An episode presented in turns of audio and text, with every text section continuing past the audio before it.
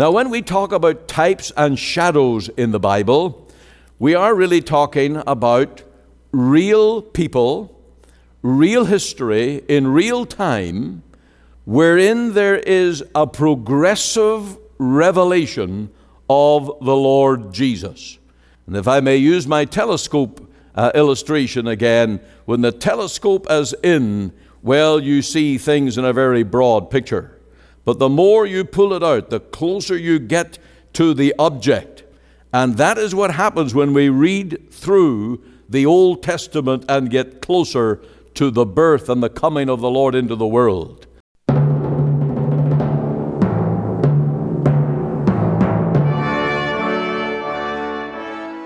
Welcome to Let the Bible Speak. I trust today God will draw near, bless, and work in your heart as we preach the Word. Today we're looking at the interpretation of the Old Testament Scriptures.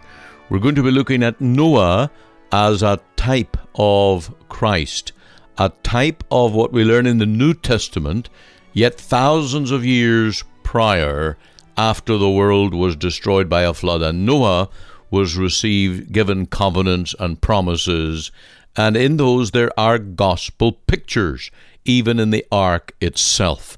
This is really fascinating Bible study. And we invite you to join with us through the program today as we learn of these things. We have a hymn today, The Blood Shall Never Lose Its Power, by the Whitfield Choir. And then a story of a Reverend Fraser who learned the scriptures on his knees. And every one of us will get to the point where we learn most from the Spirit of God while we are in prayer on our knees. So stay tuned with us right through the program today, and we trust the Lord will bless you as we let the Bible speak. We are looking into Bible interpretation. It can be a thorny issue, it can be a tedious issue. If you've ever tried to sit down and read a book on Bible interpretation, you will discover it can be hard going because there are theories and principles and ideas and warnings and there's mistakes. But there's one thing that we should remember, and that is that though we have an infallible Bible, we are not infallible interpreters of the Bible. And that calls us to caution, and it calls us to seek God's wisdom in understanding the Bible. Now, sometimes it depends what lens you use to look into the Bible. And just as if you put on a pair of glasses, then the lens is colored red, everything you see is going to be colored red or green or blue. Everything you look at will be colored because of those lenses.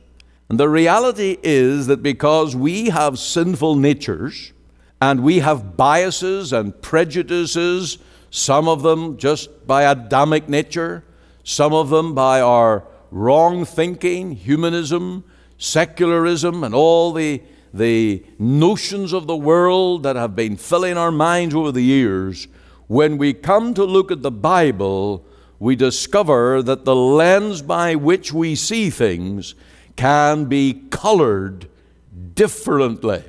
And so we really need to pray, Lord, take off the wrong lens, take away the blindness of our eyes, and enable us to see the truth that is found in the Word of God.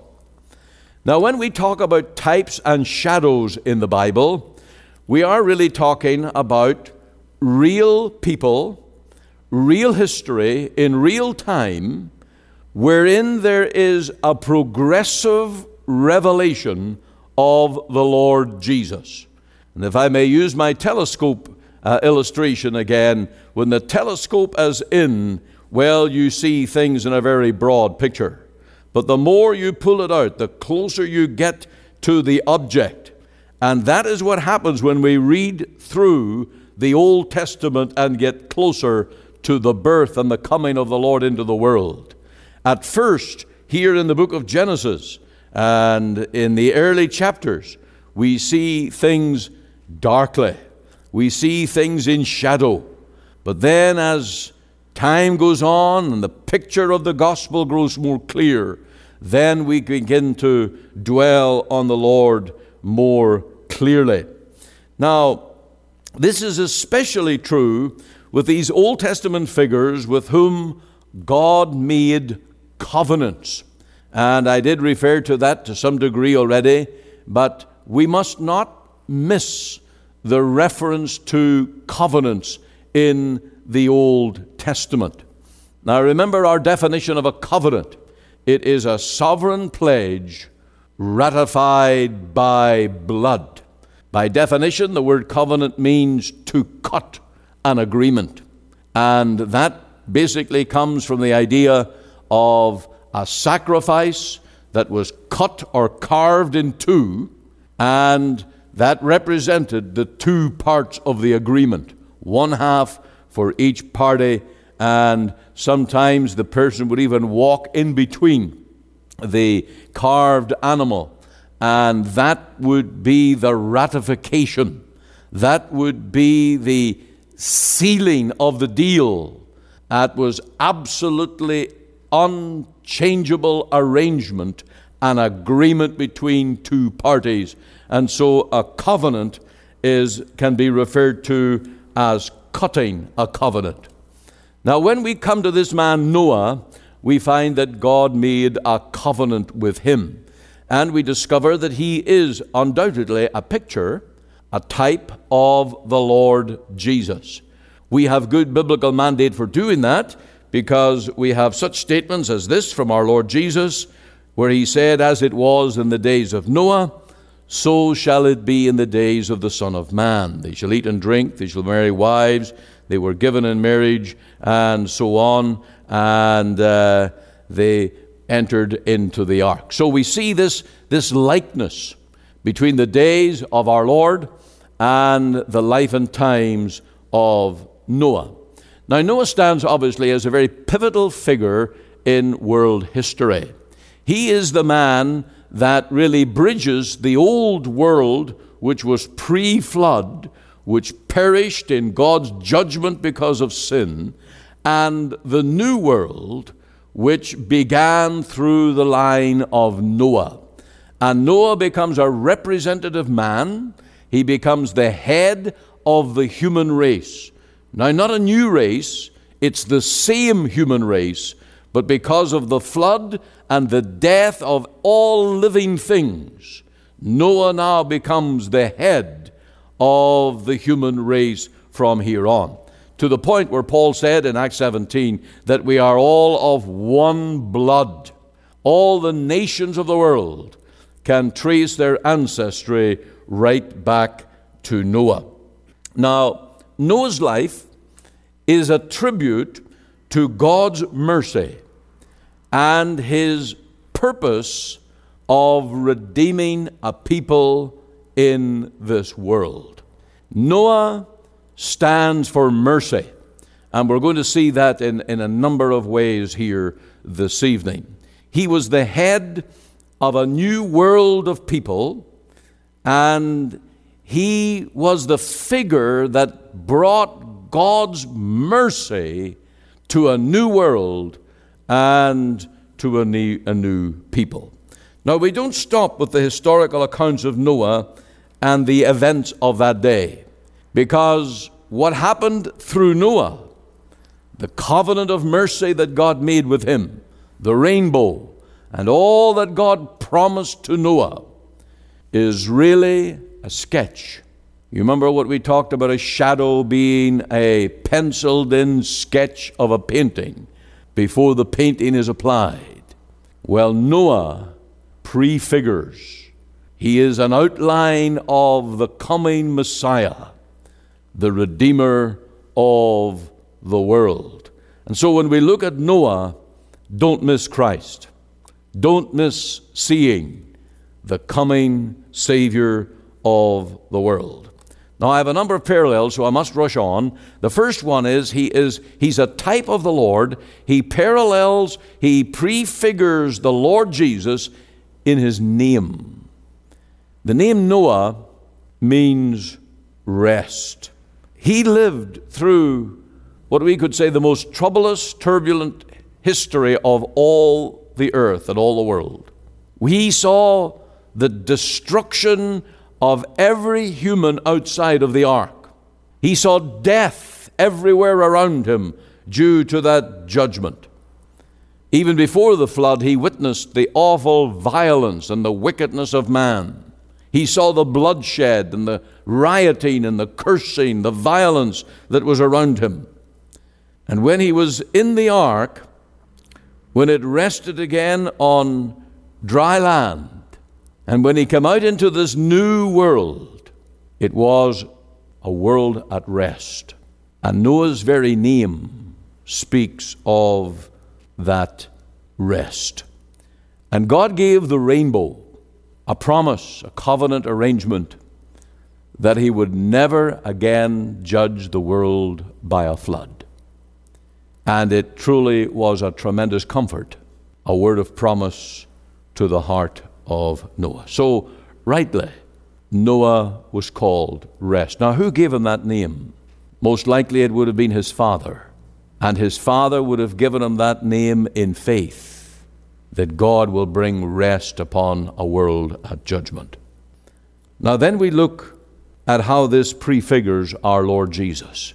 Who is the answer to the sin, the wickedness, the violence, and the judgment of God that is upon this world around us? Who is the Prince of Peace? Who is the one who was born and lived and died that he would reconcile wicked men to God and so bringing peace into our hearts? And of course, it is the Lord Jesus. And we can see that parallel in the person, the very life, the name of Noah with our Lord Jesus. Now, the Hebrew word for peace is shalom. And of course, our Lord Jesus is the Messiah, the Shalom, who will come into the world. And so we can preach tonight, even for this pattern that we see in Noah's life, that our God is a God who brings rest to the sinner. He brings rest to the troubled heart. He brings peace to the wicked. And even those who have defied God, there is a way of peace through the blood of the cross, through the redeeming work of the Lord Jesus, that they can be brought out of through judgment and brought into a world at peace. Now, Noah was also a type of Christ in that he was singularly chosen by God. We read in chapter 6 8 that the world was exceeding wicked that uh, it repented God that He had made uh, the world and made man uh, because of his wickedness, and He decided that He would bring judgment. And then, verse 8, it says, But Noah found grace in the eyes of the Lord. One man. Out of all the human race at that time, one man. And he now becomes the head of a new world, a new purpose, and a plan of peace and grace for the world. And we see here that Noah was an appointed man to be a, indeed a savior of the world, to be one who will keep life alive, and that there would be life on the other side of the flood. Now, if you look at chapter 6, verse 9, you'll see the pedigree of Noah, that he was a man who walked with God, and he was a just man. He was righteous. We know also, and we studied Second Peter, that he was called there a preacher of righteousness. And so, while it was a wicked world in which he lived, Noah held up the standard and he declared the righteousness of God. And of course, he did this by faith, he did this by knowing and experiencing God, and God chose him to be the head of that new world. And so, in all of these areas, he typifies, he prefigures our Lord Jesus. Because when God determined to save the world, he chose one. He chose one person who would become the Redeemer, the Savior, the Noah of the whole world. And the Lord Jesus was divinely appointed. He was sent by the Father, he was prepared a body by the Father, and he was the chosen one to save the world. Now, Noah built an ark, and he built it out of gopher wood. Our Lord Jesus was nailed to a cross. And surely there is some correlation, although I wouldn't build a new doctrine on it, but we see the immediate correlation between Noah building the ark out of wood and our Lord Jesus dying upon a Roman gibbet, a tree. I don't know how many trees it must have made, taken to build the ark, but it took one Redeemer on one tree upon the cross of Calvary. And Right through the Bible, there is this revelation that God will choose His Son to be the Savior of the world. And you can see now in this Bible interpretation, I'm bringing you back to the mechanics of Scripture. I'm bringing you back to, to see Christ in the whole plan from the beginning. God, who planned the cross from eternity, who put Adam in the Garden of Eden permitted sin to come into the world, but already had a plan of redemption. And in every phase of history, in every advance of the Old Testament eras, there was a red line, a straight, objective look right to the crosswork of the Lord Jesus. And so we truly do have Christ in all the scriptures. There is this progressive revelation of the Lord Jesus. Now, Noah's name means rest, and our Lord Jesus is the Prince of Peace. Noah was the man who was singularly chosen. Our Lord Jesus was especially chosen by God the Father to be our Redeemer. And Noah also was a representative man. Now, we dwelt on this quite a bit last week when we looked at Adam. But you've got to understand that covenant figures stand in the place of a people whom they represent. And in this case, Noah represents all the world that is going to follow his offspring after he comes out of the ark. And through this obedience of Noah, because God called him to obey him, and by faith, Noah obeyed and built an ark. He feared God. And because of his obedience, when God said, Go into the ark, Noah was saved and his household, his three sons and their wives, and his own wife. There were eight in the ark. And therefore, all were saved through one man. This representative man. And this is the gospel. This is what is the, the very essence of the plan of redeeming love. Through the life, the death, the resurrection of one man, we are saved. It's not our works, it's not our performance, it is the work, the life, the death of our Lord Jesus. And this representative pattern which is developed right here at the beginning of the scriptures, leads all the way to the redeeming plan of God to save the world by the death of his own son. And so, in this history of Noah, God was preparing the way for the coming of his own son. And there is a great parallel here. And we must look out for these parallels, these sketch lines of the Redeemer in these various portions of the Bible. Don't miss Christ.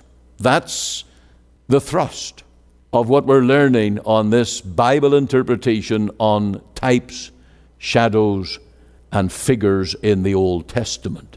Don't miss Christ. When you read the lives and the events of the Old Testament. They're not just scattered historic uh, issues that developed and were resolved or became a problem and people either lived in or died in, there is right through the Bible a wonderful preparing the way for the ministry and the life of the Lord Jesus. Now, I've just been preparing the way till this point because now we come to the meat of the message on Noah as a type. And I want to take you to chapter 8 and to verse 20. And I want you to see that Noah is a type of Christ when he built the altar. Uh, Genesis 8, verse 20. And Noah builded an altar unto the Lord. And it goes on to talk about the burnt offerings. Now, this is the first time in the Bible that you read of an altar being built. The word altar appears. Now, we know it's not the first time that blood was shed in the worship of God. But it is the first time that we have a revelation in the Bible of man seeking God by a sacrifice on an altar. And for this reason, of course, God had prepared the way when He told Noah to take not only two by two of every animal, but of the clean animals, which would be used for food and sacrifice, take them by seven pairs, so that there would be sufficient animals for sacrificing. You could imagine what would have happened if there only had been one pair of animals of whatever the uh, sacrifice was, oxen or sheep, and God commanded Noah now to offer them in sacrifice, they'd be extinct. God was preparing the way. And now he is commanding Noah to build an altar and to sacrifice by the blood. And we're told that he offered burnt offerings on the altar. Now we learn something that while Noah escaped the sin and the judgment of the world by the flood, sin was still with him in the ark. Sin was still in his life and in his family. And although Noah was a saved man in the sense that he was saved from the flood, and although he was God's man in the world, he could not approach God without a sacrifice by blood. Nor can we. And this debunks the notion that man can ever be sinlessly perfect this side of heaven. We always have a problem of sin when we seek fellowship with God. And God is teaching us and teaching His people throughout history that God always demands blood, a blood sacrifice, that we may be reconciled and worship God acceptably. Now, this doctrine of the blood, we call it a doctrine because it's a consistent teaching right through the Bible. This doctrine of the blood continues not only in the life of Noah, but in Abraham and the patriarchs, in Moses and the Levitical sacrifices, right to the day of Christ. And so Noah here is not only offering a personal sacrifice, but he is doing something that is a picture of the Lord Jesus offering atonement and offering blood to be reckoned to reconcile the world unto himself.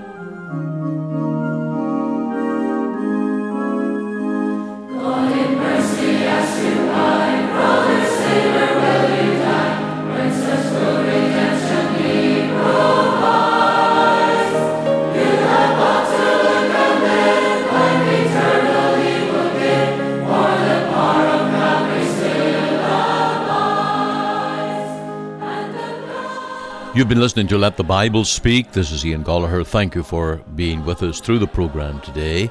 We've been learning about Bible interpretation. And for this, of course, students go to seminaries for years. They learn Hebrew, Greek, dig into all the linguistical requirements of exegeting the Word. But at the end of the day, the Spirit of God is the one who reveals the truth of the Scriptures. Here's a story that the Pilgrim reports Dr. Harry Ironside, as a young preacher, visiting the aged Alexander Fraser and listening enthralled as one truth after another was opened up from God's Word by Mr. Fraser until he could constrain himself no longer and cried out, Where did you learn these things? On my knees on the mud floor of a little sod cottage in the north of Ireland, replied Mr. Fraser. There, with my Bible open before me, I used to kneel for hours at a time and ask the Spirit of God to reveal Christ to my soul and to open the Word to my heart. He taught me more on my knees on that mud floor than I could have learned in all the colleges and seminaries in the world. That's truth. And it is true that every godly man that has faithfully and devotionally, with the Spirit's power, expounded the Scriptures, has learned that prayer and Bible reading, Bible study go together. And so we ought today to get on our knees with our Bibles, read and pray, pray and read. Let that word enter our souls and pray that the author of the book will open our hearts to receive that word by faith, revealing Jesus through the word, creating faith in him. Uh, I pray that that will be true for you, and the Lord will lead you to be a Bible student even on your knees. You have been listening to Let the Bible Speak. This is Pastor Ian Goligher. If you missed part of this broadcast or would like to hear it again, you can go to ltbs.ca. You will also see ways you may support this gospel ministry. And you will find details about our church in Scarborough, where Pastor Larry Saunders is the minister, in Port Hope, where Reverend Reggie Cranston is the minister, in Barrie, where Reverend Anthony DiDurno is the minister, and in Buffalo, where Reverend Phil Owen is the minister. You will find all their details at ltbs.ca. If I can be of personal help, I would love to open the Bible to talk and pray one to one with you, so that you may know you are saved and sure of it. Call me at 604 897 2040 or email me at ltbsradio at gmail.com. This is Pastor Ian Goligher. Until the same time next week on this station, may the Lord bless you and keep you in His loving care.